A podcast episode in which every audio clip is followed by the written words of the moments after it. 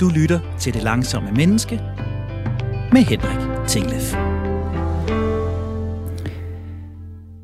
Jeg lod det fylde igen.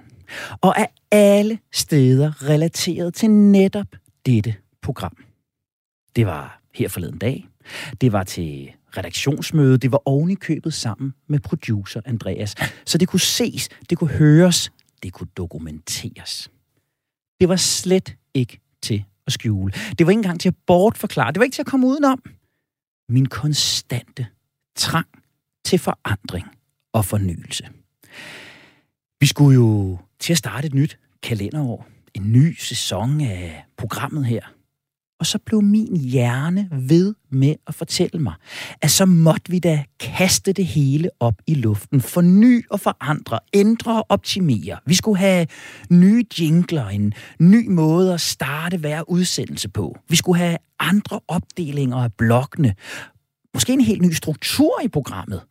Altså, det var faktisk være, at vi kunne skrue det hele sammen på en helt anden måde. Vi kunne, vi kunne skrive en sang, eller vi kunne bare gøre noget anderledes, noget nyt, noget spændende. Heldigvis, så var det bare en brøkdel af det, der foregik i mit indre, der kom ud af min mund. Men jeg kunne mærke, hvor meget jeg kæmpede med trangen til noget andet, til noget nyt, hver gang vi sad der og snakkede om idéer til forårets udsendelser. Jeg ville bryde vanen, droppe rutinen, forny og fantasere. Og sådan har jeg det tit. Vaner, de er til for at brydes. Rutiner er redsomt regelrytteri. Eller er det nu også sådan, det er? Er gode vaner og grundige rutiner måske vejen til forudsigelighed, tryghed og langsomlighed? Er min skaber- og fornyer trang med til at holde tempoet kunstigt oppe og unødigt hurtigt? Jeg tror det faktisk. Og jeg er ret sikker på, at jeg kan gøre det bedre. Jeg er ret sikker på, at jeg burde gøre det lidt langsommere. Jeg hedder Henrik Tinglef.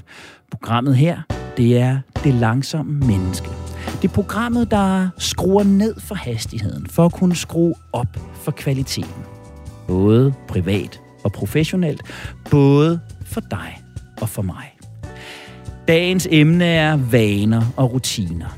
Trygheden i det gammelkendte over for spændingen i det nye. Stabilitet over for satsning og sus. Hverdagens trummerum mod innovationens initiativ. Det gode vaner og dårlige vaner. Vaner, der gør dig hurtigere, rutiner, der gør dig langsom. Sammen med dagens gæster, og vel at mærke i det gode gammelkendte format, der søger jeg svar på, hvad er egentlig forskellen mellem en vane og en rutine? Hvad har de to størrelser at gøre med vores tempo og vores trivsel? Er der nogle vaner, der er særlig gode for det langsomme menneske? Og hvad er egentlig gæsternes egne dårlige vaner?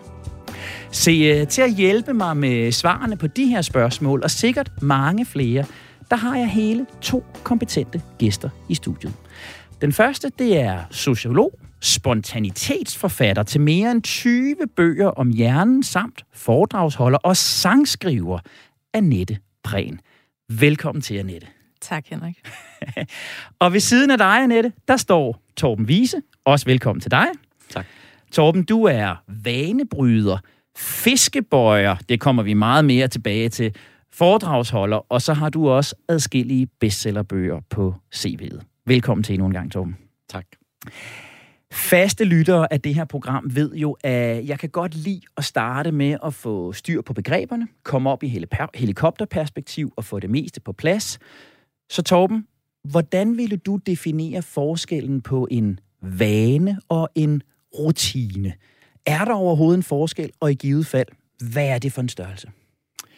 En vane er en ubevidst handling, der gentages igen og igen over lang tid. Og rutiner, der ligger, det er vaner, der ligger tæt på hinanden. Så når du har en morgenrutine, du går på badeværelset, du går ud og laver kaffe, du skal ikke stå og vælge, om du skal have kaffe eller te, du gør det, du plejer, jamen, så er det en rutine, og det er vaner, der ligger tæt på hinanden. Så på en måde er det noget af det samme. Ikke?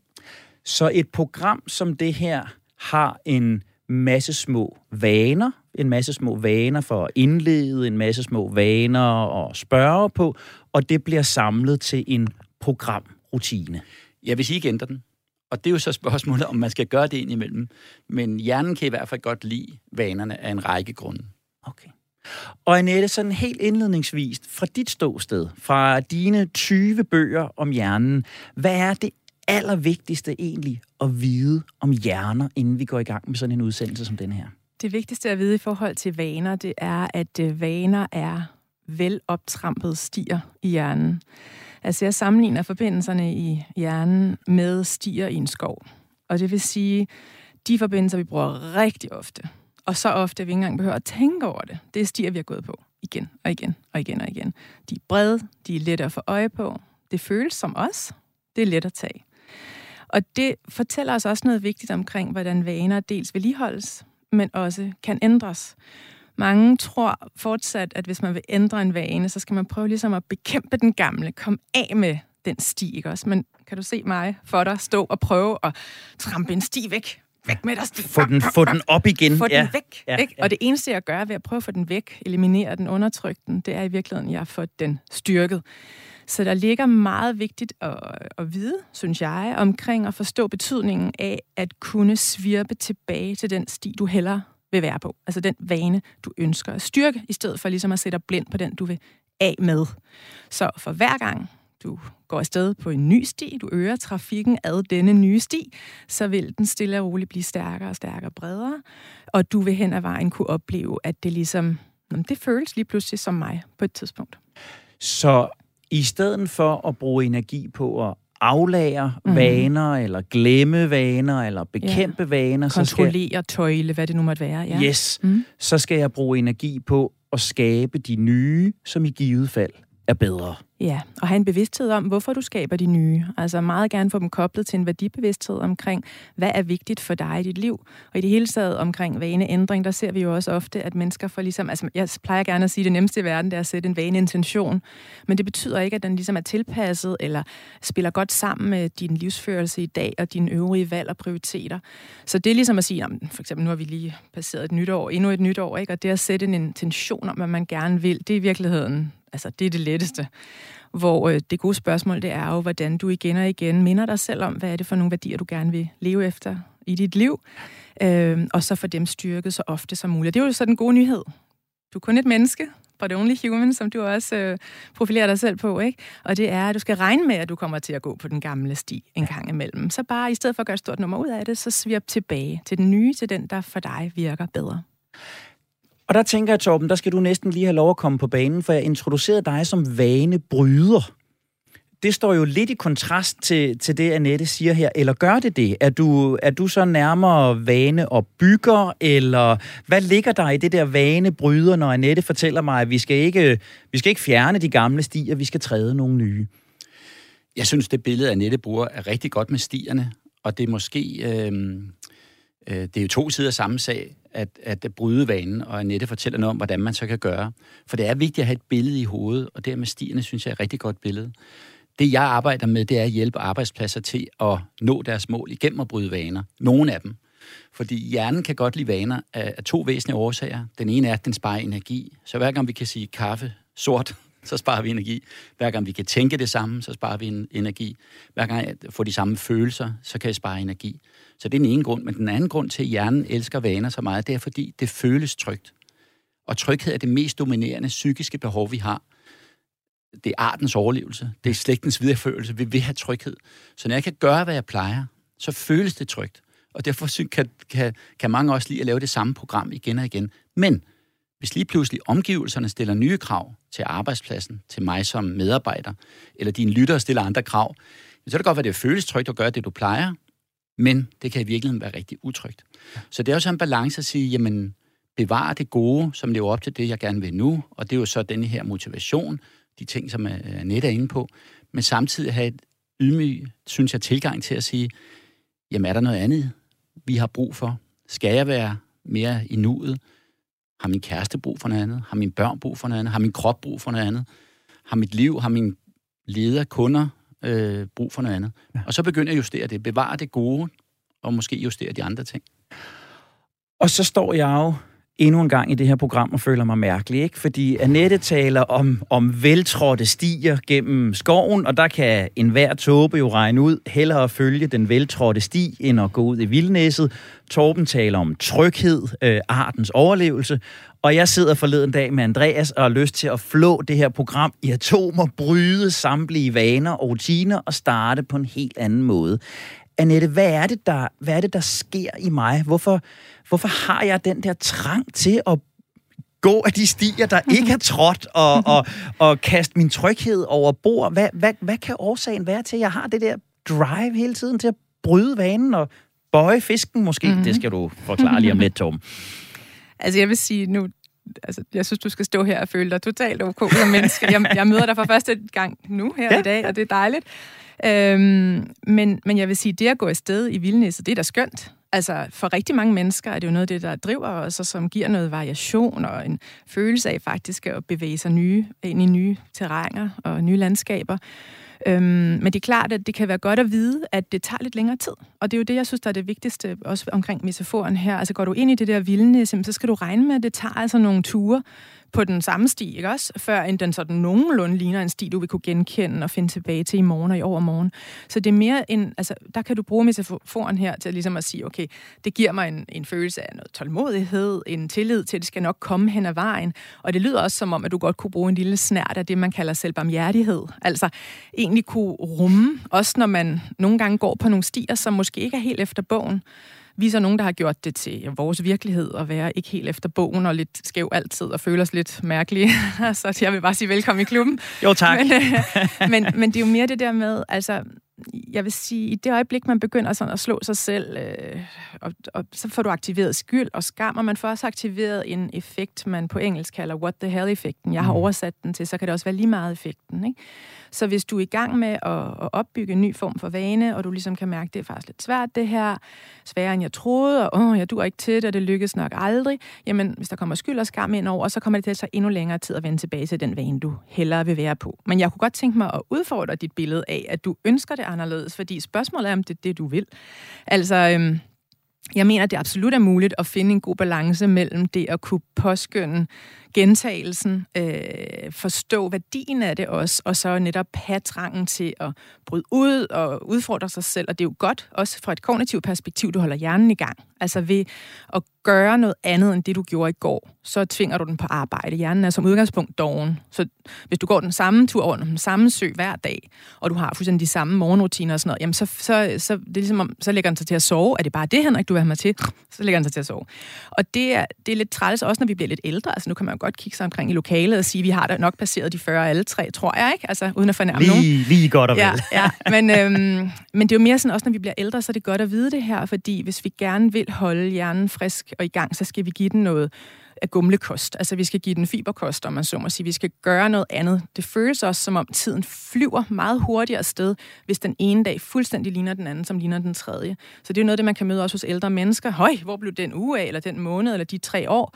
Og måske vågner man fuldstændig samtidig hver morgen, spiser det samme på sin, til sin morgenmad, og går den samme lille tur, eller læser det samme, eller gør, altså, har ligesom de samme fritidsaktiviteter. Så jeg synes, at der er alt muligt godt at sige omkring altså det, der er din vane. Og nu smiler du, så nu håber jeg, at du står og føler dig lidt set. Og det synes jeg, der er grund til, at du skal gøre. Men der kan også bare være behov for en balance. Ja. Og der ved jeg ikke, altså sådan en som Jørgen, den gode Jørgen Let, altså han siger netop gentagelsen af det smukke, ikke? Og han, han er nok også inspireret tilbage til noget Dan Tyrell, og mest af alt holder jeg ja, hverdagen, og vi har jo ja, ja. Benny Andersen og Halvdan Rasmussen, der snakker om Svantes lykkelige dag, og noget om helte, og længere tilbage, øh, Jeppe Åkær, der taler om gentagelsens glæde. Giv mig gentagelsens glæde. Og for Jeppe Åkær er det i hvert fald fuldstændig tydeligt, at der er ikke en modsætning for ham mellem det at leve med gentagelsen og have det godt med gentagelsen, og så åndeligt forfald eller armod. Det er ligesom i vores tid, vi har fået koblet de to ting, at det at gøre det samme, og netop gøre noget per vane, og have nogle rutiner, at det skulle være en modsætning til at være i udvikling. Det vil Jeppe Aukær sige var noget pjat. Altså, det er jo fantastisk. Nu kan I jo ikke se det, men jeg kan kigge på producer Andreas ud gennem øh, vinduet her. Jeg kunne se hele første halvdel af det, du sagde. Der kunne jeg se pulsen stige ude bag ved ruden, for nu havde jeg argumenter for at rive programmet fra hinanden. og nu tog han så lige en kop kaffe og faldt øh, lidt til ro derude. Så Andreas, vi skal nok, vi finder balancen også to, det lover jeg dig. Torben, øh, du møder rigtig mange mennesker derude og arbejder med folk i det her skisma mellem at bevare vaner og, og ændre vaner. Hvad er egentlig menneskedyrets mentalitet omkring det her? Altså, er vi, er vi flere af min slags, som har det der behov for at rive ting op ved rodet og ændre og forny og træde nye veje? Eller er vi kalder os jo nogle gange vanedyr. Altså er der flere af dem, som gerne vil have trygheden, stabiliteten, have at tingene er, som de plejer? Hvordan, hvordan ser det ud derude? Helt dybest set, så elsker vi vaner. Vi sætter os om morgenen ind i det, vi kunne kalde et vane-cockpit. Masse knapper, vi sidder spændt fast, vi ved, hvor vi skal hen, og så trykker vi på autopiloten. Sådan en oversat betydning. Men mennesket er jo også enormt kreativt. Og grund til, at vi kan lave radio, grund til, at vi kan sende mennesker til, til månen osv., det er jo også, fordi vi vil prøve noget nyt. Vi er nysgerrige der er jo det der udtryk, der hedder forandring fryder. Og det gør det jo nogle gange, men spørgsmålet er, om det også fryder din partner, at du vil have noget forandring, om det, om det, om det er alle de andre interessenter, du måtte have. Der findes tre typer af vaner. Vores tanker, vores følelser, og så de fysiske vaner. Og gode vaner hjælper os til at nå vores mål. Gode, hjælper, gode vaner hjælper os til at nå budgettet, til at nå livsglæden, til at nå langsomligheden, til at nå sundheden, hvad det nu er, vi vil dårlige vaner, eller begrænsende vaner, som jeg også kalder dem, de forhindrer os i det. Så hvis vi ikke som menneske har, nu når vi taler langsomlighed, hvis jeg ikke har et mål eller ønske i livet om at være langsomlig, jamen så er jo ikke opmærksom på de vaner. Så kan alt jo være lige godt eller dårligt. Hvis jeg ikke har et mål om at leve længe, hvis jeg ikke har et mål om at have det sjovt, hvis jeg ikke har et mål om at bevare min kærlighed eller kontakt til mine børn, jamen så det er jo lige meget med mine vaner. Mine vaner ikke? Så jo, jeg synes, jo mere kredsen man kan være på sit liv på en positiv måde, jo bedre kan jeg se på mig selv udefra og sige, skulle jeg så justere noget der? Og der ligger jo også noget af den her motivation, som Annette er inde og tale om. Motivation til at prøve det og falde af hesten, jamen så, går, så prøver jeg igen og igen. Så der er, der er jo tit nogen, der siger noget til mig i retning af, de ligner sådan en stjerneskruetrækker i hovedet, så siger, det skal man forandre noget, når det virker. Præcis, og, never change your winning team. Ja, ikke? ja. og det, der er jo ikke noget mere forkert end det, fordi det eneste konstante er forandring. Der sker hele tiden forandringer. Også i vores krop. Så hvis du bare var sådan helt alene, så, og du kunne sige, at jeg var ligeglad med alt, men du bliver også ældre. Så ja, bevar det gode, du har. Men hvis du ikke forandrer, mens at det går godt, hvornår forandrer du så? Så forandrer du, når det går galt. Og alt bliver forandret alligevel. Så, så det, jeg synes er interessant, det er jo med ydmyghed kigge på sig selv, eller sin arbejdsplads, hvem det nu er, man repræsenterer, og så siger, er der et eller andet, vi skal justere, inden vi bliver justeret? For hvis du ikke begynder at tænke over det her radioprogram, er der et eller andet, der skal justeres, så lige pludselig så forsvinder lytterne, og så kan du lære det. Så får du det, jeg kalder hjulpet ændring. Men nu har du været inde og vurdere, og du, I har så besluttet, nej, det fungerer godt, og tallene stiger, og fint, jamen så, nu er der så kommet nye jingler, og så kan I få se, hvordan det så virker, ikke? Øh, ja. Men, og, og, det er jo, ja, og det er jo et, et, et, et vigtigt point, jeg i hvert fald tager med mig her, at sige, vi skal ikke ændre vanen for at ændre den, men vi skal måske være opmærksom på, hvilke vaner vi skal pille ved, inden det er for sent, inden vi bliver, du kalder det hjulpet, men vi kunne også være grove og sige, inden vi bliver tvunget til det. Mm. Jeg er helt enig i det, du siger. Altså gå til, altså have den ydmyghed, nævner du ikke? Det der med at kigge på sig selv, og er der egentlig noget, der med fordel kan justeres? Men jeg vil sige, fra mit perspektiv, så jeg arbejder ikke med gode vaner og dårlige vaner. Jeg, øh, jeg taler om hensigtsmæssigheden af vaner. Og der, der er man nødt til at have sådan en værdireferenceramme, kan du sige. Altså, hvis du ønsker mere langsomlighed i dit liv, det kunne også være på hjemmefronten for den sags skyld, det har gået hurtigt i nogle år, har du beskrevet for os, jamen så hvis du skulle have hjælp, kan man sige, fra mit perspektiv, så skulle du prøve at udforske, jamen, hvad er det egentlig for nogle værdier, jeg gerne vil have, står stærkere. Og uden at, at kende noget til din familiesituation i øvrigt, så kunne det være, at du gerne ville styrke, lad os sige, nærværet i forhold til børn eller partner. Det kunne være, at du gerne vil opleve en større forbundethed. Det kunne være, at du gerne vil opleve at tage et større ansvar. Altså, jeg er jo også foredragsholder, så jeg er jo også en, der er rundt i landet på alle mulige steder og tidspunkter, og jo også har gavn af, at der er en partner derhjemme, der synes, det er ok, at øh, så må jeg ikke lige hjemme der, og så må jeg ikke lige hjemme der, og så finder vi ud af det. Men, men det, er bare, det er bare tre eksempler på værdier, du kunne ønske. Det kan også være, at du ønsker mere indre ro. Det er der rigtig mange i dag, der faktisk har brug for. De kan måske godt finde på at erkende, øh, jeg vil af med min stress, eller jeg vil af med al min, mit tankemylder, eller jeg føler mig distraktionsfange. Øh, ikke? Altså man skal hele tiden distrahere sig, man kan ikke koncentrere sig om noget særlig længe ad gangen. Det kunne også være, at det var sådan noget som fokus, evne, du gerne vil, øh, fordybelse eller lignende. Ikke? Altså, så, så det, vil, det kunne også være... Øh, det kunne også være noget, altså fælles op, hvis du gerne vil engagere nogle af dem derhjemme, så kunne man måske kigge på, hvilken type øh, ny vane eller ny aktivitet kunne vi tænke os at prøve at sætte i søen og hvor det også vil øh, give lys i øjnene for andre, altså i din husstand end dig selv. Ikke? Så det, du nævnte, inden vi gik i gang, det kunne være sådan noget som puslespil måske. Ikke? Og der, øh, der kan det jo være en overvejelse, hvad er det så for en type puslespil, man vælger? Altså er det noget, som forskellige familiemedlemmer også synes er fedt? Øh, hvor lægger man det henne? Altså er det noget, der engagerer og inviterer familien til ligesom at byde ind øh, igen og igen? Så jeg vil sige, i stedet, altså det jeg ser som problematisk ved at snakke om gode og dårlige vaner, altså specielt når mennesker gør det selv. En ting er, at vi læser om det og sådan noget, men i praksis i den selvdialog, mange har, altså snak med sig selv ind, indeni, så kommer mange til at blive en hård indre dommer, og det vil sige, at man kommer til ligesom at dømme visse praksiser ude ved at sige, åh, oh, det er min dårlige vane, og det bliver bare ved, den forfølger mig og sådan noget. Hvor jeg vil meget hellere kigge på, jamen de vaner, du har, de, øh, de ærer faktisk bestemte værdier. Altså, de gør noget for dig. Og så kan det godt være, at du er kommet til en fase i dit liv, hvor du tænker, jeg har faktisk lyst til at justere, som vi også talte om før, og som Torben også nævnte. Så, men hvilken værdi bevæger jeg mig hen imod ved at lave den her lille justering? Og så tage det sådan lidt skridt for skridt, fordi noget af det, som jeg ser være en sikker vej til at spænde ben for sig selv, det er jo, når nogen siger, ja, du ser det måske også på LinkedIn en gang imellem, nu har jeg besluttet, at jeg vil lave en video her fra mit hjemmekontor hver eneste onsdag, eller øh, hver anden dag øh, i, i de normale uger, eller, eller lige uger. Og så går der jo ikke særlig mange uger, så kan man jo se, at de der folk har jo fuldstændig glemt det, og så er de begyndt at lave noget andet og sådan noget. Så samtidig med, det kan være godt at have nogen med som hjælper, når man vil lave vaneændring, så kan man også måske med fordel netop gå lidt ydmygt til det, i stedet for at proklamere den ændring, man har tænkt sig skal foregå, så bare stille og roligt og mere, ja, mere, måske mere ydmygt gå til sin forandring og få trænet dem op. Er vaner et spørgsmål om hensigtsmæssighed, om værdier, Torben, eller findes dårlige og gode vaner? Hvad tænker du i forhold til, til Annettes sådan meget brede perspektiv her, eller kan vi også tale om, det er en god vane, og det er en dårlig vane? Vi kan da helt sikkert tale om, at vaner er gode eller dårlige. Jeg vil dog give Annette ret i, det er enormt vigtigt, hvordan vi taler til os selv. Og ordene god og dårlig har ikke særlig stor indflydelse. De kommer ikke rigtig ned altså med noget godt og dårligt. Derfor kalder jeg vaner værdifulde og begrænsende.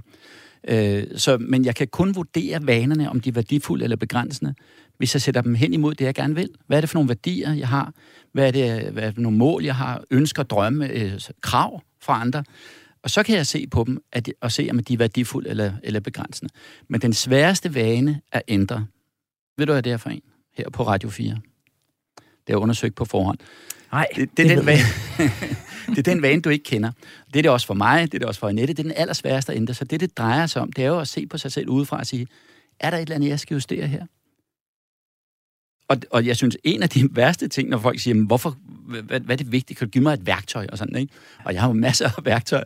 Men det allervigtigste grund til, at man mange glemmer at bryde vaner, det, det er netop, fordi de glemmer målet. Som du også siger, jamen, de lægger det op på LinkedIn og siger, nu vil jeg lave det her hver video, øh, hver uge. Mm. Og så glemmer man det. Så et godt råd, øh, helt øh, simpelt, øh, der er ikke så mange penge i det, men det er at lave en post-it-blok, hvor der står, husk langsomlighed for eksempel og sætte dem på din skoletaske, på din bilret, på dit... Altså, det, det er jo et værktøj. Så, så man husker det, og så ser motivationen hele tiden. Så kan man jo meget mere, end, end man mange måske lige vidste. Ja, hjernen kan bare også det, at selvom der står sådan en post-it, hvor der står huslangsomhed, så har hjernen også en helt særlig evne til at overse, at den der post-it er der.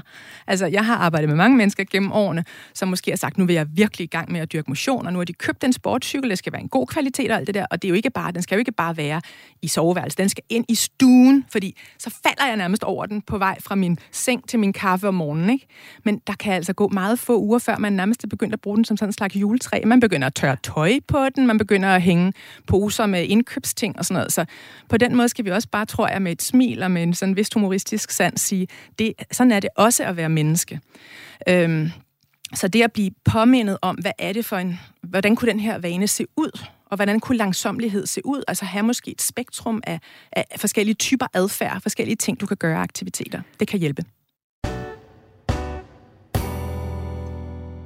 Du har stillet ind på Radio 4. Programmet, du lytter til, er det langsomme menneske. Mit navn er Henrik Tinglef, og sammen med sociolog Annette Prehn og vanebryder og fiskebøjer Torben Vise, så er jeg ved at blive klogere på, hvornår og hvordan og hvorfor vi skal ændre og bevare vaner. Og Torben, nu har jeg teaset for det i en halv time, og, og vi to har bevæget os i de samme kredse i øh, mange år. Jeg tror aldrig, vi har holdt foredrag de samme steder, men fiskebøjer, Torben, for pokker. Jeg har engang hørt noget om en historie og en fisk og et fad og en hale, der blev klippet af og sådan noget. Men, men vi kan ikke gå videre i programmet her. Torben, fiskebøjer, hvad betyder det? Det er ikke noget med det der fad Nej. og en klippet hale at gøre. Men øhm, udtrykket bøj fisken, mens den er frisk, det stammer helt grundlæggende fra Tanzania. Det, det bliver udtalt på Swahili, og det hedder Umkunja Samaki Angado Baro Mbiji. De siger lidt mere flydende. Men det, be, men det betyder at bøje fisk, mens den er frisk. Og, og det, der er tre elementer i det. Det ene er, at vi skal være til stede i nuet, hvor nærværet blandt andet er, og langsomheden også kan ligge. Øh, det andet er, at vi skal tænke som ledere i vores eget liv. Det er os, der er chef for forandringer. Og det tredje er, at vi skal bruge nuet på ting, der er værdifulde. Det vil sige, det vi lige har talt om før pausen her, at det hjælper os til at nå vores mål øh, på arbejdet eller hjemme, det indre eller ydre. Så det er de tre elementer. Vær til stede i nuet, vær leder i dit eget liv, og så brug nuet værdifuldt. Og det kan jo være vidt forskelligt fra person til person. Men når vi taler langsomlighed, så kan man jo så vurdere det der med at være langsomlig. Er det et mål eller et middel? Det er et mål eller et middel, fordi der der er også et mål-middel-hierarki. Og det kan godt være et mål at være langsomlig, men hvad, hvad er grunden til, at jeg gerne vil være langsomlig? Det kan være, jeg vil gerne reducere stress. Det kan være, jeg vil lære at hækle. Det kan være, jeg vil have nærværet med børnene. Det kan være, jeg vil tænke nyt. Det kan være, jeg vil meditere. Hvad er det? Alt muligt.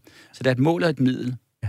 Og det er jo også, som Annette sagde også før nyhederne, at se hele tiden, okay, man, man, man falder måske af på den, og finder ud af, at vi er menneskelige, og så tilbage i det, hvad var det, jeg gerne ville nå? For det er det motivet, altså hvad kan jeg opnå, hvad kan jeg undgå? Det er jo det, der er drivkraften for os i at eventuelt at lave noget, eller at holde fast i noget. Og jeg synes jo, der er i, i det, I begge to siger, og, og med hver jeres ord og hver jeres begreber, tænker jeg jo, at vi ender i noget af det, der har været et grundlæggende tema i rigtig mange af de her programmer, der handler om dybest set at mærke efter. Mærke efter, hvor er det, jeg er lige nu, i stedet for bare køre på automatpiloten og ureflekteret gøre det, jeg bliver ved med at gøre, men mærke efter, bringer det her mig derhen, hvor jeg gerne vil være, giver det mig den værdi, jeg gerne vil have, har det den effekt, det gerne vil have, både for mig og de mennesker, der er omkring mig.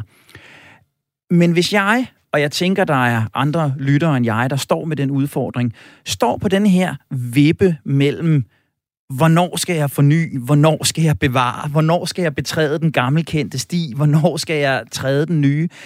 Hvordan kan vi hjælpe os selv og hinanden til det, Annette? Hvordan bliver jeg klogere på, hvornår jeg skal presse Andreas for at ændre lidt mere i programmet end som så, og hvornår skal jeg læne mig tilbage og sige, hey, never change a winning team, kan vi ikke bare blive ved med at gøre det, vi plejer? Hvordan finder jeg den balance? Altså nu er der opfundet noget, der hedder fokusgrupper. Det kan jo se ud på mange måder. Men det kunne jo være en måde at sådan, altså med, med fokus på, på lytterne, ikke? og de glade lyttere, som du har, og sådan, ja, faktisk spørge andre, end bare sådan lave det til et, et, et valg, du træffer selv, eller I træffer selv. Øhm, altså, ja, altså det er jo, det, jeg vil sige, den her balance igen mellem at have en ramme. Man hører din rare stemme, når vi begynder, og nu er jeg ligesom spurgt ind på det her program og sådan noget. Det kan jo en masse, fordi det kan tune mig som lytter til, hvad er det for et rum, nu jeg kommer ind i. Øhm, og der har man jo ikke nødvendigvis som lytter lyst til at blive revet op med rodet hver gang og sige, hov, jeg troede egentlig, det var det langsomme. Altså, jeg troede faktisk, det var det langsomme menneske, det her, men mm. det, det er måske noget helt andet, og det er godt nok Henriks stemme og sådan noget. Så jeg tror, der, der er vældig meget godt at sige omkring det. I det hele taget også, når vi er sammen med, med andre mennesker. Øhm, altså ligesom have nogle ting, vi kan vende tilbage til, eller nogle ja, traditioner, eller noget, der sådan lige sætter, sætter en scene for, hvordan vi nu er sammen. Så altså, jeg, ved, jeg tror, det, det vil være lidt overmodet at lave sådan en slags quick fix til, hvordan den enkelte ligesom kan vurdere øh, balancen, også fordi vi er meget forskellige. Ja. Og nogle trives jo virkelig godt med, at dagen i morgen stort set er den samme som, øh, som dagen i dag. Og de vil helst det samme sted hen på ferie. Det skal være år efter år, man ser tilbage på et langt liv, hvor man har opsøgt de samme steder og været med de samme mennesker og dyrket de samme interesser. Og det er der også noget godt at sige om, altså, fordi det giver også, nu nævnte du tryghed i begyndelsen, øh, Torben, ikke? og det er jeg enig i, men det er jo også en form for identitetsmarkør, altså det her med, hvem er jeg egentlig som menneske? Og der synes, altså jeg synes, at det at kunne læne sig op lidt af Kirkegårds øh, ord fra sin tid, øh, om at altså, livet lever vi forfra, men vi forstår det bagfra. Jeg synes personligt, der er noget smukt i at kunne kigge tilbage og så se, opleve en rød tråd. Og det er jo også, fordi hjernen kan kigge efter en rød tråd. Så skal den nok finde en rød tråd, for hvis man ser på min sådan, udvikling som menneske, øh, i forhold til uddannelse, i forhold til fag, og nu har jeg været iværksætter i 17 år, altså så tror jeg, at mange, mens vi var i gang med det, tænkte, nå, hvad har hun nu fundet på? Og skal hun nu lave det der? Men, men sådan set i bagspejlet, så er der mange ting, der giver mening. Jeg tror, at det at prøve at hvile i, at uanset hvilket, ah, næsten, næsten uanset hvilket valg, du kommer til at træffe, jamen, du er i gang med at ære nogle af de værdier, der er vigtige for dig, og du kan ikke altid se sammenhængen. Altså, det er jo lidt at leve, det er lidt ligesom at have det der prik til prik. Altså, du er midt i det, og du kan ikke rigtig, du kan også se, at der er en masse prikker rundt omkring, og der står nogle tal, og du skal forbinde noget. Du kan ikke nødvendigvis se, hvad det her skal forestille. Men efterhånden, som prik til prik bliver udfyldt, og det kan så i, i livet i praksis blive udfyldt på mange måder, så der står jo heldigvis ikke, du skal gå fra 17 til 18 til 19.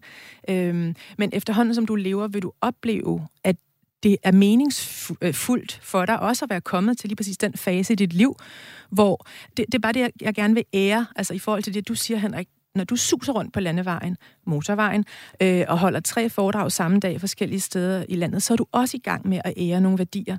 Og i stedet for at kalde det noget, ligesom noget dårligt, eller det er noget, jeg skal af med, så, så tror jeg, at vi simpelthen er bedre stillet som mennesker ved at sige, okay, hvilke værdier ærer jeg ved at leve den form for liv? Og det kan også give noget godt til børnene, der måske ikke ser dig helt så meget, at se et engageret menneske, som har gennemslagskraft, også i forhold til en større verden, som betyder noget for folk. Altså, der kan du også være en vigtig rollemodel. Det kan godt være, at du ikke ser dem helt så meget, som du drømmer om. Eller, altså igen, der er små skru, der kan laves, ikke? Men, men du ærer andre værdier ved at i gang sætte et større puslespils, øh, øh, ja, hvad skal man sige, familiesamvær derhjemme. Men du skal sidde i den der skriftestol. Ja, men ja. du øh, kommer bare. Du er velkommen. og så, så må du forklare min, min kære datter efter to dage, hvor jeg har pendlet pendlet frem og tilbage til Aalborg, at det har været en værdi, jeg har Jamen, det er, forskel- det er forskellige ja. værdier, og jeg tror bare, det er et af... Altså, jeg, jeg har, føler virkelig, med, efter så mange års samspil med så mange utrolig forskellige og skønne mennesker, så må jeg sige, noget af det, som for mig at se er vigtigst, at vi mennesker tager tager på os og tager til os, det er det at kunne rumme. Tillykke, du er et menneske. Velkommen i klubben. Altså, vi gør det så godt, vi kan med de ressourcer, vi har. Og der er forskellige artede både mål i vores liv, øh, øh, vaner og ønsker i vores liv, og vi oplever ofte krydspres, og for mange af os er det et spørgsmål om at finde nogenlunde en balance, og nogle gange er der bare mere balance end andre. Men lad os da endelig lære af, når vi føler, at balancen er der. Og det er jo der, hvor corona for eksempel har sendt en del af os et helt andet sted hen, og heldigvis har givet os et pusterum til at overveje, hmm, på lidt længere sigt, altså forhåbentlig lever vi jo mange år alle sammen, øh, både lytterne og, og vi, der står her i studiet, men er der nogle små skru, jeg kan lave her, som gør, at både jeg selv, men så sandelig også den meningsfulde sammenhæng, jeg indgår i, sådan noget som familie og andre relationer, øh, arbejdsrelationer også, at, at der ligesom er et, øh, ja, at det, at det fungerer, og ja. at det opleves som, som, øh, som, en, som en god prioritering, sådan som jeg normalvis lever mit liv, ikke? Og hvis vi skal tage den der med familien, Torben, fordi jeg tænker, det er der også mange lyttere, der kender, at familielivet kommer til at ligne lev på steg, kalder vi det, ikke? Altså, vi, vi står op på samme tidspunkt, vi spiser samme morgenmad, vi kommer ud af døren, kommer i skole, vi kommer hjem fra arbejde, det kører. Og samme spørgsmål igen. Hvordan tænker du, vi finder den der balance i, hvornår skal jeg rokke båden og forsøge at indføre nogle nye vaner, og hvornår giver jeg i virkeligheden mine børn en tryghed i, at ja, mandag ligner mandag, og tirsdag ligner tirsdag, og onsdag ligner onsdag. Hvordan finder jeg ud af, om jeg skal rokke båden, eller jeg skal dyrke vanerne og rutinen? Det er interessant, det eksempel, du siger, lev på steg. Det er en fysisk ting. Vi står op om morgenen, det er en fysisk ting. Vi kommer hjem, spiser, går i seng. Det er en fysisk ting, du taler om. Ja. Du nævner egentlig ikke det mentale. Du nævner ikke stemningen i huset eller lejligheden, men du vil gerne give dine børn tryghed. Det er en følelse, som kan have, kan have bund i noget rigtigt eller noget, øh, noget, noget ikke rigtigt. Og, og der er ingen tvivl om, at børn jo har brug for tryghed. De har brug for rutiner op til en vis alder. Så skal de også forstå, nu, nu skal der nogle andre rutiner til. Genkendeligheden kan give tryghed, men det kan også være genkendeligt, at vi gør noget nyt, at vi griber nuet, at vi tager på stranden i dag. Det kan godt være, at vi kun har en time, men den time, vi er på stranden, selvom vi så ikke kommer i bad om aftenen, hvis børnene er det eller noget andet, jamen ved du hvad, det kan føles som en hel weekend. Så, så det er jo et spørgsmål om, at selvfølgelig kigge på det fysiske, det er vores handlinger, men hvad der foregår inden i os. Og når vi er til stede i nuet, der kan vi finde langsomligheden. Og jeg holder jo mange foredrag omkring det her med at bøje fisk, mens den er frisk og være til stede i nuet. Og der er tit nogen, der siger til mig, Torben, øh, også her forleden, en kvinde, der siger, jamen kan man leve hele tiden i nuet? Og jeg sagde til hende, du kan ikke andet. Fordi vi lever i nuet. Vores krop er jo altid et eller andet sted. Her, i studiet, på cyklen, i sengen, på kontoret. Men vores sind kan være et andet sted. Det kan nemlig være i fortiden, eller i fremtiden, eller i nuet. Og hvis jeg er sammen med dig nu, barn, kæreste eller Henrik, og mit sind også er her, og mine følelser er præget af det her, så er jeg nærværende. Og det, det er det, jeg synes, der er interessant. Så ja, du kan leve i, i, i nuet hele tiden, og det er der langsomheden er, og når vi er til stede i nuet, træffer vi også beslutninger. Altså hvis du står ned, du går og taler med en i telefonen, du er nede i supermarkedet, lige det øjeblik, du vælger, skal du have letmælk eller skummemælk. Lige der du, det splitsekund til stede i nuet. Hvis du ikke er til stede nu, hvis det nu er meget presset, sådan en tynd streg, så er det svært at, at træffe beslutninger. Så kører det mere på rutinen. Så, så det er absolut muligt at, at både bevare det gode, vi har, og så arbejde løbende med de her øh, vaner.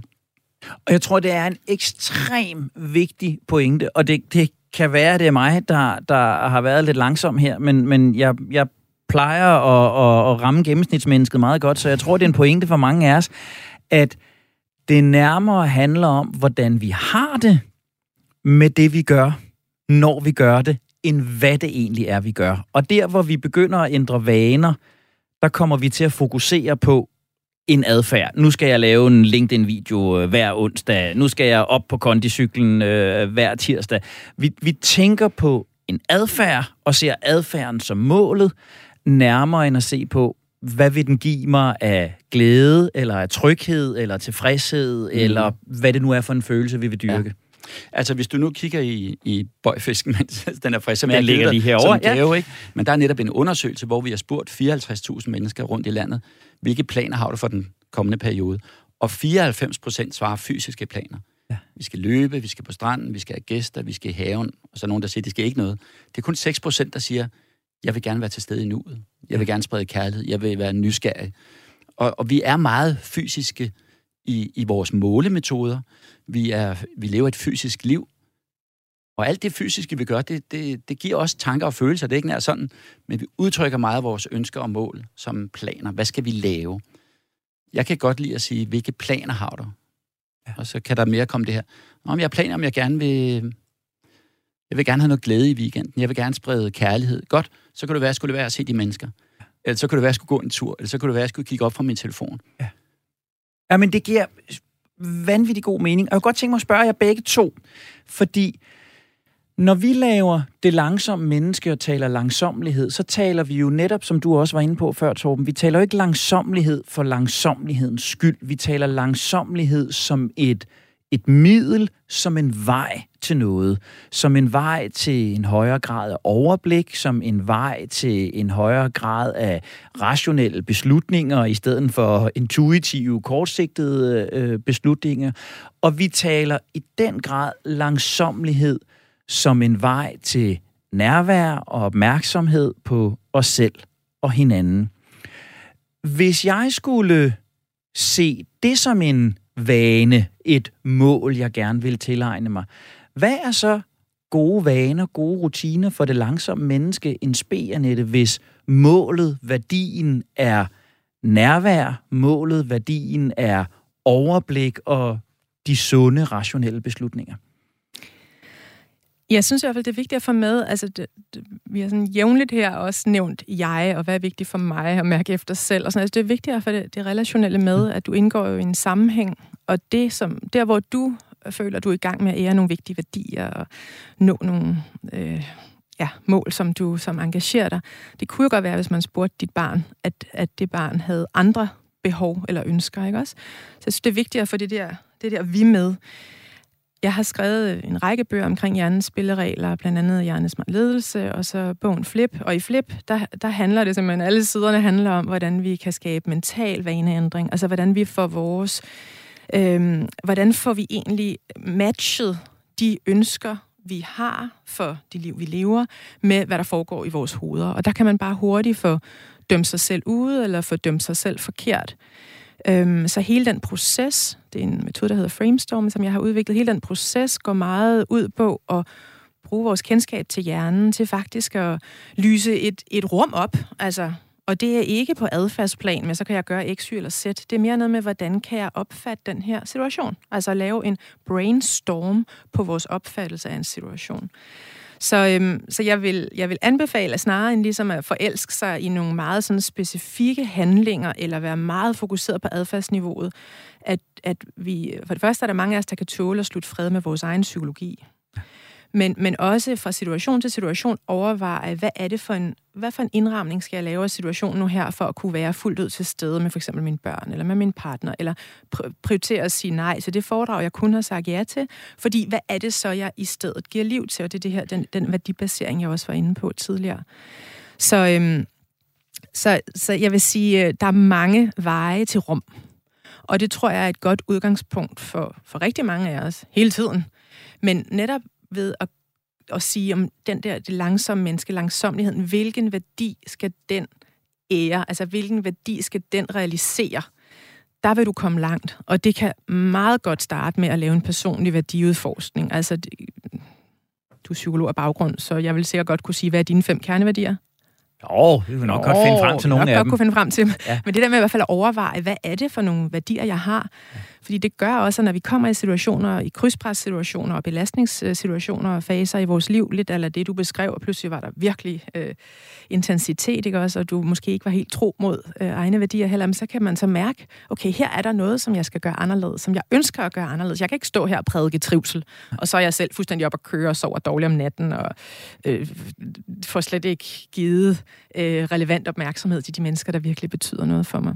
Så, så jeg vil sige, mindsetet her er utrolig væsentligt, men det er et udviklende mindset, det er et mindset, der hele tiden kan tage bestik af det, der er derude, og som er foranderligt. Altså, fra situation til situation skal du kunne tage billeder, relevante billeder af situationen, som kan føre dig tættere på, på den livsførelse, du synes er vigtig.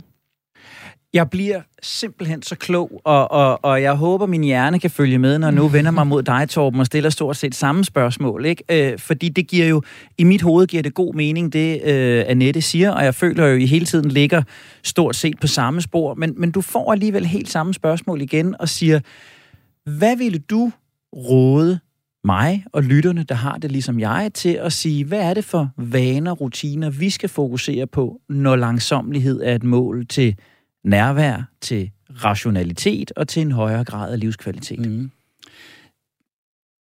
Lad os antage, at lytteren har nøjagtigt det samme ønske, som, som vi tre måske har. Vi vil gerne være til stede nu, vi vil være langsomme. Så er der en række metoder til det. En, en væsentlig, helt fundament for det moderne menneske, som jeg, og det, i denne, denne tid, vi lever i nu, hvor der er mange forandringer, der er i hvert fald mange, der gerne vil forandre os hele tiden, det er at være til stede i nuet og være nysgerrig. Altså være nysgerrig på sig selv, lære noget nyt hver dag. Øh, på den positive måde. Fordi jeg, har, altså jeg kan sige, at jeg har det ønske hver dag. Jeg vil gerne gå gladere i sengen, når jeg stopper om morgenen. Og det tager jeg 100% ansvaret for, så jeg prøver at være sammen med mennesker, der gør mig glad, og reducere dem, der ikke gør mig glad. Og kommer der var vi heldige, Annette. Lad du mærke til det? vi står her endnu. og, og, og er der noget, der dukker op i mit liv, som jeg ikke gør mig glad, så har jeg en metode til at arbejde med det. Det kan, det kan være, at jeg siger pyt, eller når han har en dårlig dag, eller hvad, hvad det nu er. Jeg har også et ønske om, at jeg gerne vil gå klogere i seng hver dag, inden jeg stopper om morgenen. Og det er jo allerede blevet i løbet af det her øh, gode program. Men at man ligesom lærer lidt hver dag, og det kan være noget psykologi, det kan være en kommunikationsform, det kan være en ny opskrift, det kan være, at jeg lytter mere til min kæreste end i går, det kan være et eller andet, jeg prøver. Fordi deri finder vi ægte tryghed i, at vi både kan måske være gode på det, for det arbejde, vi har, vi kan være interessante for dem, vi er omkring os, øh, omgiver os med, men også for, at vi øh, holder hjernen øh, i gang. Vi kan tænke, hvad er det mindste, jeg kan gøre hver dag, når jeg gerne vil være til stede i nuet. Fordi der er, nogle vaner kan jo ændres med, med, et, med, et, med et fingerknips. I hvert fald kan adfærden ændres lige nu.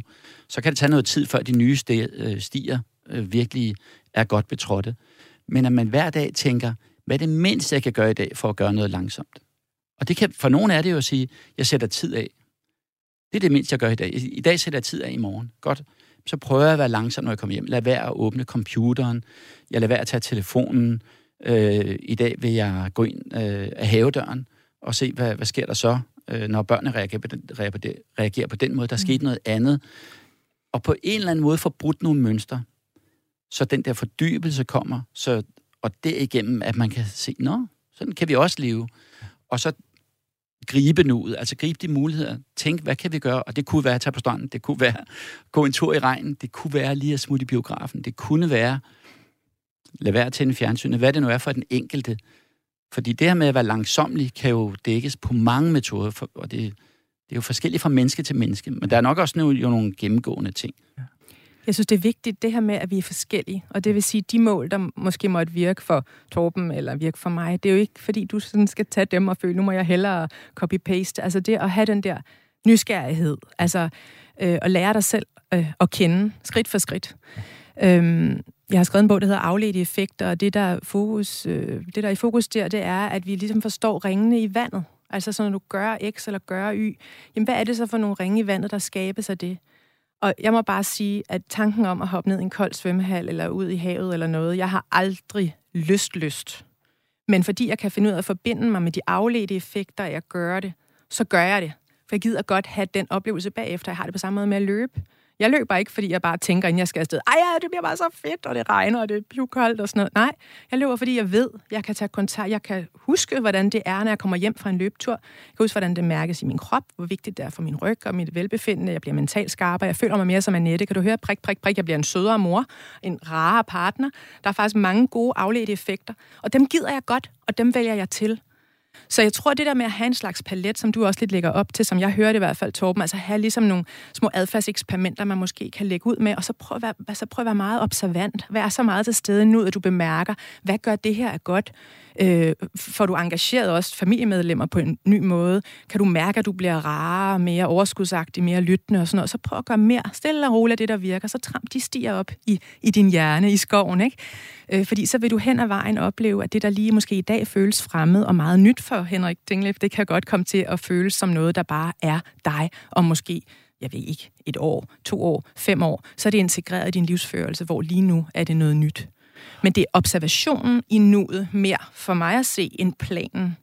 Altså, hvor du siger, jeg har lavet en plan, nu hakker jeg, nu har jeg flueben i dag og flueben i morgen. Det virker for nogen, og det synes jeg, det skal vi ære. Men det er også en meget stærk diskurs inden for vane, tænkning ude i verden, at du skal lave forkromede planer, og du skal følge det, og lige pludselig så opdager vi, hov, jeg kunne ikke følge plan A, og derfor siger jeg gerne, det er virkelig din plan B, der er den vigtigste. Fint nok at sætte en plan A, men regn med, at du kommer til at trække på plan B, for det gør de allerfleste. Og jeg synes jo, det er det, det her program kan, og jeg synes, det er det, det her program skal kunne. At, at jeg gik i virkeligheden ind i studiet med en idé om at tale vaner som noget meget fysisk, noget meget adfærdsbetonet, hvad det er rigtigt at gøre, hvad det er vigtigt at, at gøre. Da Andreas og jeg holdt redaktionsmøde i forrige uge, var det meget fokuseret på, at vi kunne gøre sådan, vi kunne også gøre sådan. Og jeg tænker, det I to har gjort for mig, og jeg håber, at I også har gjort det for lytterne, og det er derfor, jeg gentager det højt nu. Vi har løftet det her et niveau eller to. Mm. For mig handler det her nu om tryghed, mest af alt. Er, er det, jeg gør, er det, jeg ændrer, er det, jeg ønsker at skabe noget, der gør mig tryg? Er øh, det noget, som lever op til nogle værdier, til noget, der er vigtigt for mig? Er det noget, der giver mig nogle afledte effekter, som har betydning? Og, og, og hvis jeg helt lavpraktisk skulle gå tilbage til Andreas' og mit øh, øh, øh, redaktionsmøde, jamen så sige, jamen skal vi indlede på en helt anden måde? Det har jeg svært ved at forholde mig til. Men jeg kan forholde mig til, vil det gøre mig tryg, at vi indleder på en helt anden måde? Vil det imødekomme nogle af mine værdier, give mig nogle afledte effekter at vi indleder på en helt anden måde? Vil det gøre mig tryg, at vi skifter lydbilledet, eller vi skriver en sang, eller vi tager en grøn hat på? Vil det mødekomme nogle af mine værdier? Jeg har pludselig nogle parametre at afgøre min vaneændring eller min adfærdsændring øh, ud fra. Mm. Det giver super god mening for mig. Jeg håber, det giver lige så god mening for lytterne. Dermed er det blevet tid til at sige tusind tak for besøget til jer to, til sociolog, spontanitetsforfatter og foredragsholder og sangskriver Annette Prehn. Tusind tak, fordi du vil være med i dag. Også tak til vanebryder, fiskebøjer, foredragsholder, bestsellerforfatter Torben Wiese. Tak for at gøre både mig og lytterne klogere på vanens væsen. Og dermed er der ikke flere ord herfra i dag. Hverken hurtige eller langsomme, nye eller gamle. Husk, at du altid kan hente det langsomme menneske på podcast, der hvor du henter dine podcasts, eller i Radio 4-appen. Har du input, kommentarer eller interessante vinkler til vaner, vi skal bryde, så kan du altid sende os en mail direkte til redaktionen på langsom radio4.dk. Tak, fordi du har investeret både din tid og din opmærksomhed i os. Jeg hedder Henrik Tinglef, og min bedste vane, den er at øve mig på at blive det langsomme menneske.